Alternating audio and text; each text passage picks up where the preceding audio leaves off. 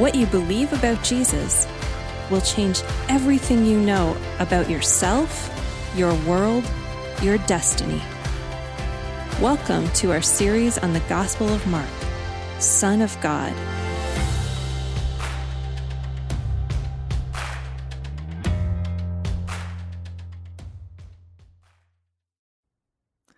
Have you ever felt like God isn't fair? If we were together in the same room, maybe asking about have you ever felt like there was a time in your life that God was not fair? Could you think of any examples? It probably wouldn't take you too long to think of a time when you felt like God, like Jesus, isn't fair. Might have been a time when someone else got the job that you had applied for or the promotion that you were up for and it went to someone else, someone else who in your mind you felt wasn't as qualified as you. Maybe someone else got accolades and got noticed when you did a lot of the work and you feel like you deserve to be noticed. Maybe someone else got first place in the race. Someone else got the raise instead of you. You got passed over. It seems like it's not fair.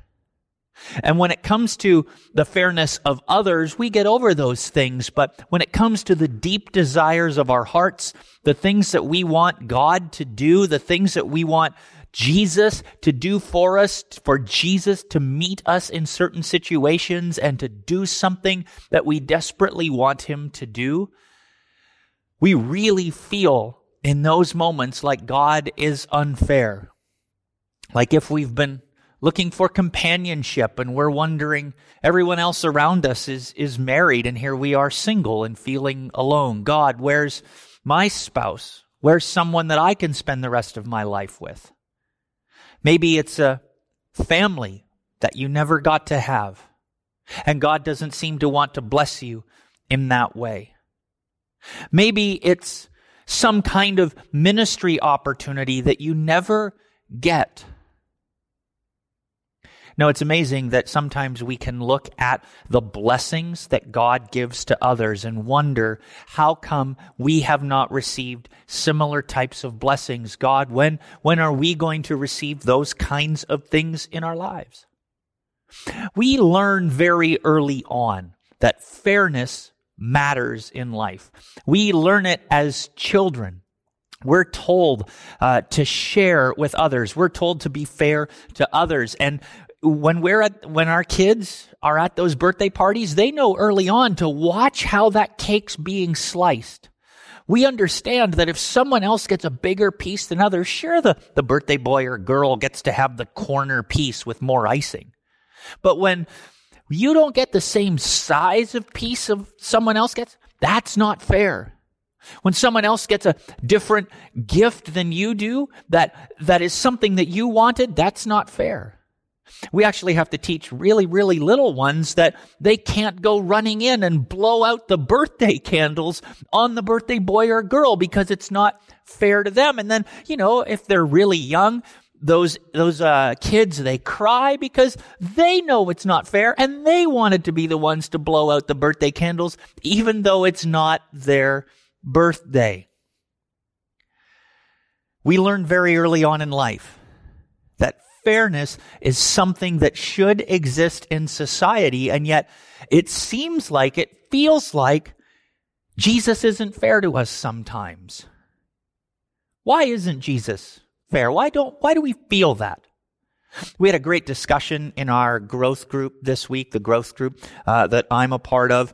I, we we discussed that this is one of the main reasons why people are discouraged in trusting that Jesus is ready, willing, and able to give us exactly what we need, exactly when we need it. They lose faith that Jesus is omniscient. He knows all and they lose faith that he's omnipotent, that he's all powerful, because it seems like other people are being blessed, other people are getting ahead when we aren't. But I would posit to you this morning that while Jesus isn't fair, I think that's true. Jesus is better than fair. Because as the Son of God, he has God's priorities and God's principles that guide how he cares for people like you and me. In other words, Jesus has a better recipe for caring for us in a way that's better than fairness.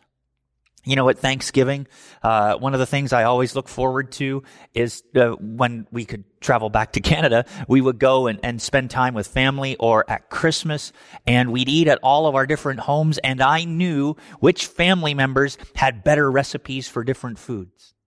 I think God has a better recipe for us than fairness and it's in the way Jesus cares for us.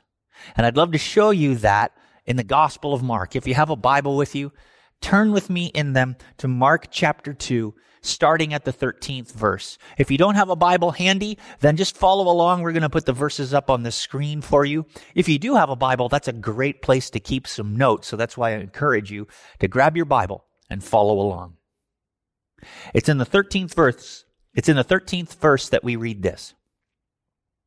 Once again, Jesus went out beside the lake a large crowd came to him and he began to teach them.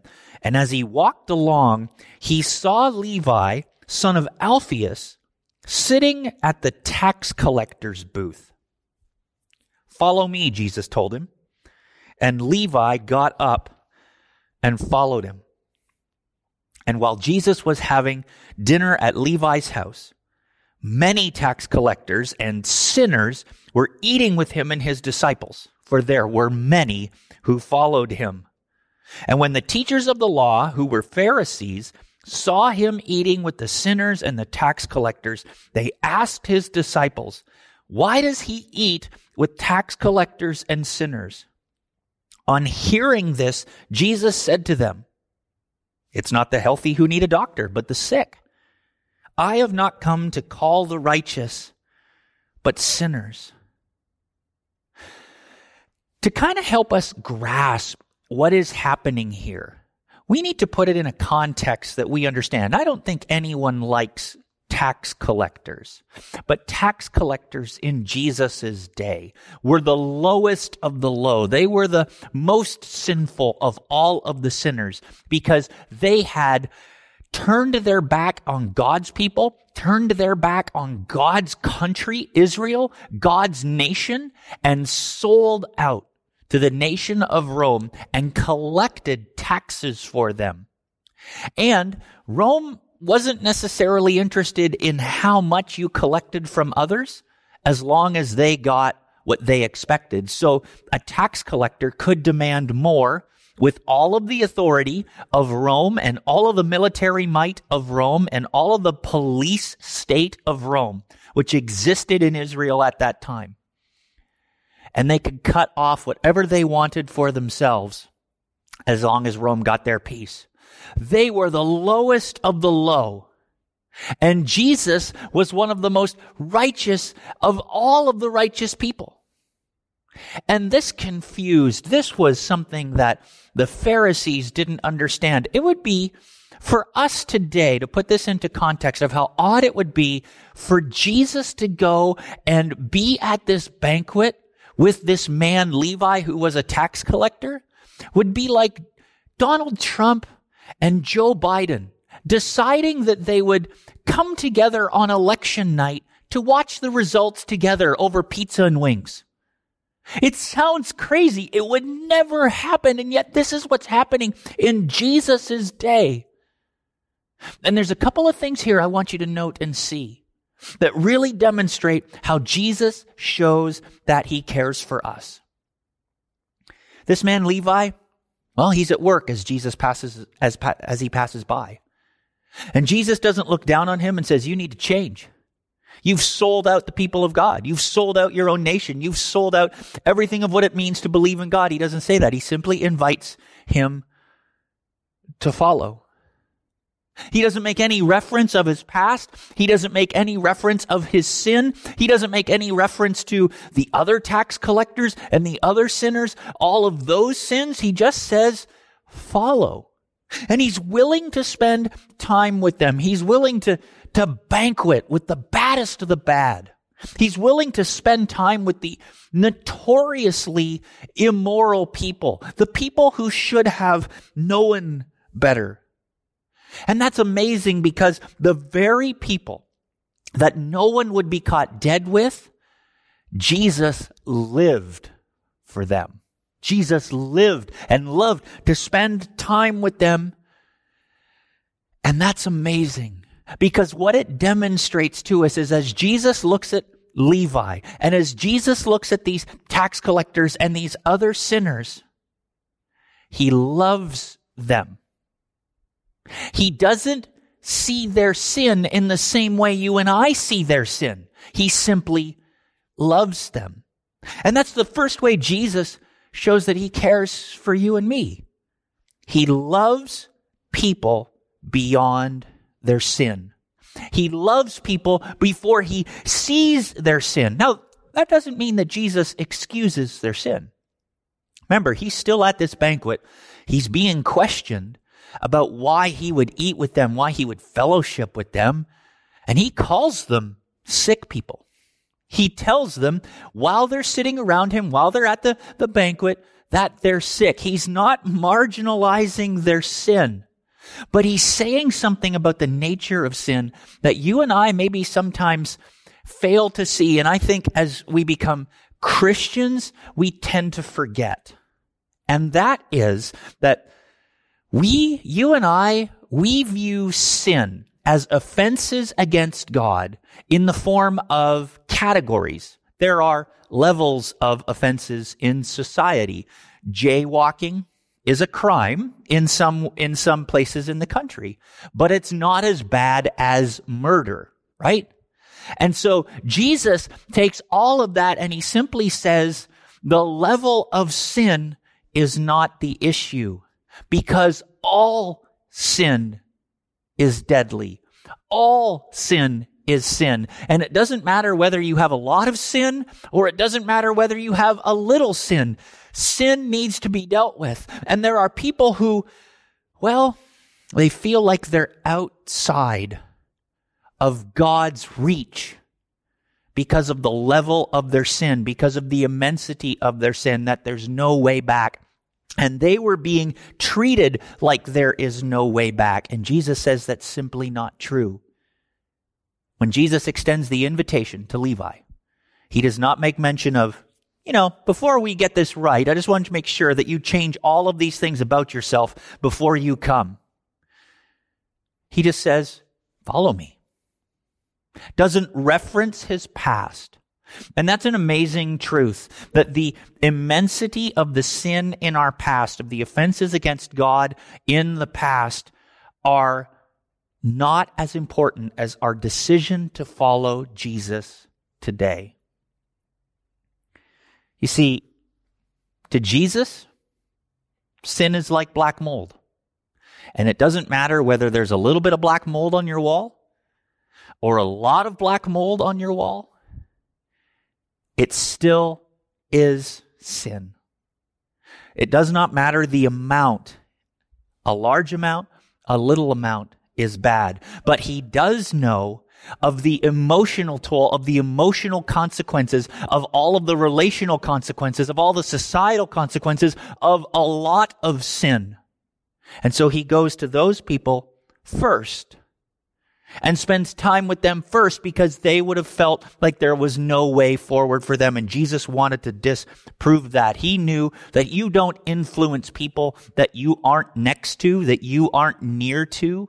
And so he intentionally goes to them. And that's amazing.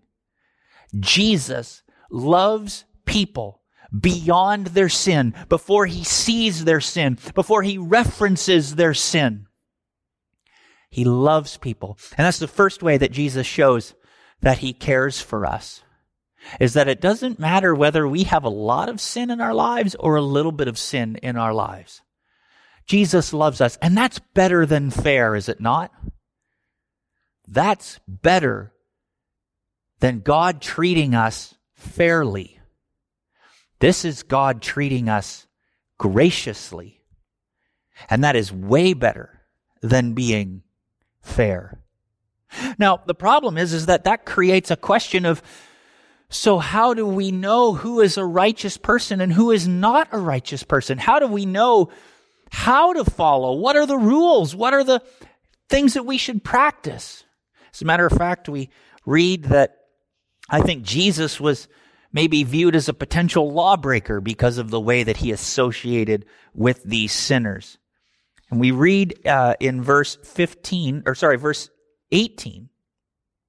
Now, John's disciples and the Pharisees were fasting, and some people came and asked Jesus, How is it that John's disciples and the disciples of the Pharisees are fasting, but yours are not?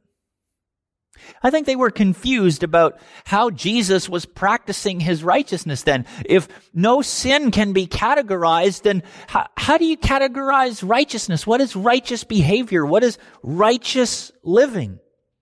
And Jesus responds by saying this in verse 19. Jesus answered, How can the guests of the bridegroom fast when he, while he is with them? They cannot, so long as they have him with them. But the time will come when the bridegroom will be taken from them, and on that day they will fast. No one sews a patch of unshrunk cloth on an old garment. Otherwise, the new piece will pull away from the old, making the tear worse. And no one pours new wine into old wineskins. Otherwise, the wine will burst the skins, and both the wine and the wineskins will be ruined. No, they pour new wine into new wineskins. Jesus doesn't just love people beyond their sin. He doesn't just love them before he deals with their sin. He loves them enough to adjust his religious preferences based on how close or how far people are from God. He adjusts his religious activity in order to make sure that people matter more than his preferences. People matter more to Jesus than his personal preferences in practicing faith. In other words, ministry fits people, not the other way around. When you walk into a, when you walk into a shoe store and you decide, I would like a shoe, the person asks you, uh, well, what size of shoe do you wear and what do you intend to use the shoe for? And you begin to get different products in order to see which one best fits the way you walk, which one best fits whether your foot rolls a little bit when you walk, whether you have arch support or whether you need arch support.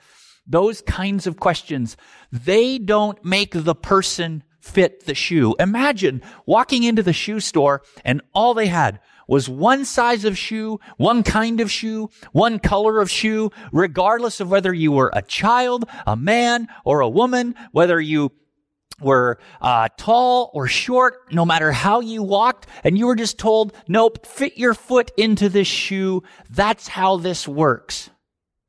Sometimes we do that with our religious practices. We say, this is how it works. Therefore, you have to do these things.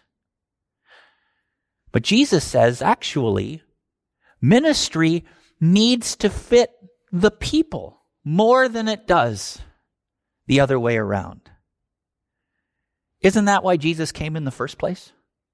Paul would later write in Philippians in chapter 2 that Jesus, even though he was in very nature God himself and did not consider equality with God something to be grasped. He was God in the flesh. He was the Son of God. He is the Son of God. He made himself nothing. And he took on the form of a servant and became obedient to death, even death on a cross. Jesus was willing to not force people to become like him, but instead fit his practice of ministry to where people were. Jesus came as a preacher, did he not? We've been talking about that the last few weeks. And yet, even as people keep coming to him and asking for God, would you, or Jesus, would you meet this need? Jesus, would you do this? Would you heal this? And so on. He continued to heal, even though that wasn't his primary preference for ministry. He wasn't going to lose the emphasis. But he also never stopped healing either. Why? Because Jesus cared enough that he was willing to adjust his preference for the sake of people. That's how Jesus shows that he cares. He loves us enough. He loves us beyond our sin, no matter whether we think we've sinned a little or whether we've sinned a lot or whether we think our sin is something that's so unforgivable or whether society thinks our sin is unforgivable. Jesus looks beyond that and simply invites us to follow. And he looks beyond the practice of religious activity as the thing that he's trying to create in people and says, actually, it's the religious activity that fits the needs of people, and I will do what is needed in the moment. He loves people more than preferences. He loves people beyond their sin, and he loves people before his preferences. Now, to be clear, that doesn't mean that anything goes when it comes to spiritual practices, and we're going to talk about that over the next couple of weeks together.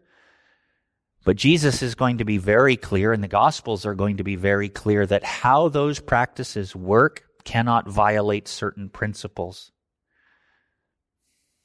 Jesus shows he cares by loving people beyond their sin and loving people before his personal preferences.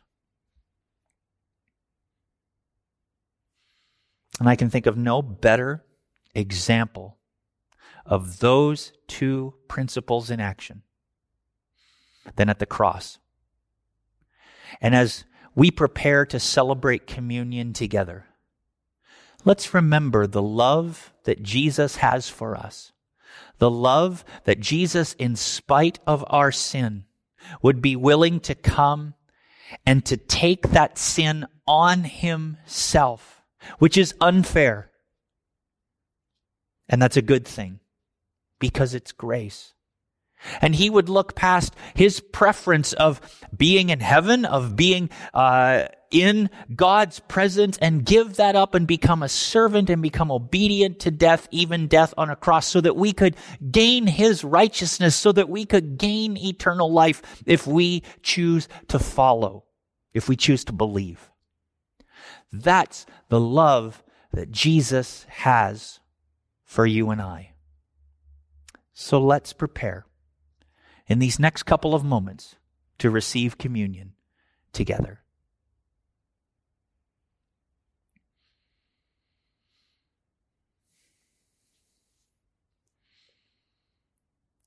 Three, two, one.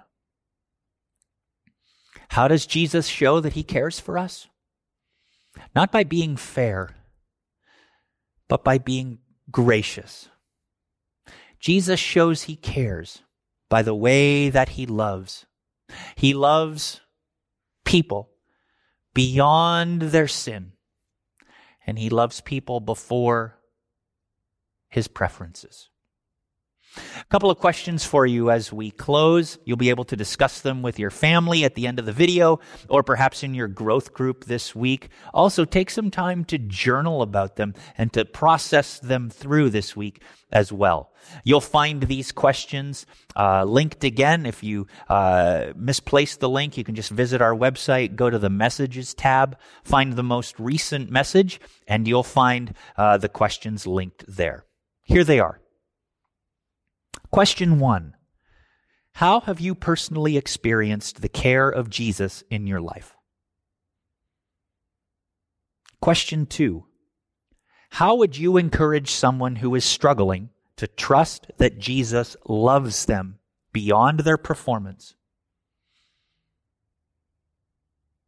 Question three In what ways can you follow Jesus by loving people beyond their spiritual performance, beyond their sin, and before your spiritual preferences? Jesus shows he cares by loving people beyond their sin and by loving people more than preferences. Let's pray together. Jesus, in this moment, would your Holy Spirit speak to us and remind us and encourage us that in the middle of our circumstances, when we feel like life is unfair, that you're being unfair. That in the person of Jesus Christ, we see that you are better than fair. You are gracious. You look at us and see and love us even while we are sinners, that you would die for us. And you give up your preferences to meet us where we are so that we can know you, that we can follow you, that we can become like you as you change us and transform us. Thank you for the way that you care for us because of the way that you love us. I pray that you would remind us of that and that the way that you love us would be the way that we love others as we live for you. We pray this in Jesus' name. Amen.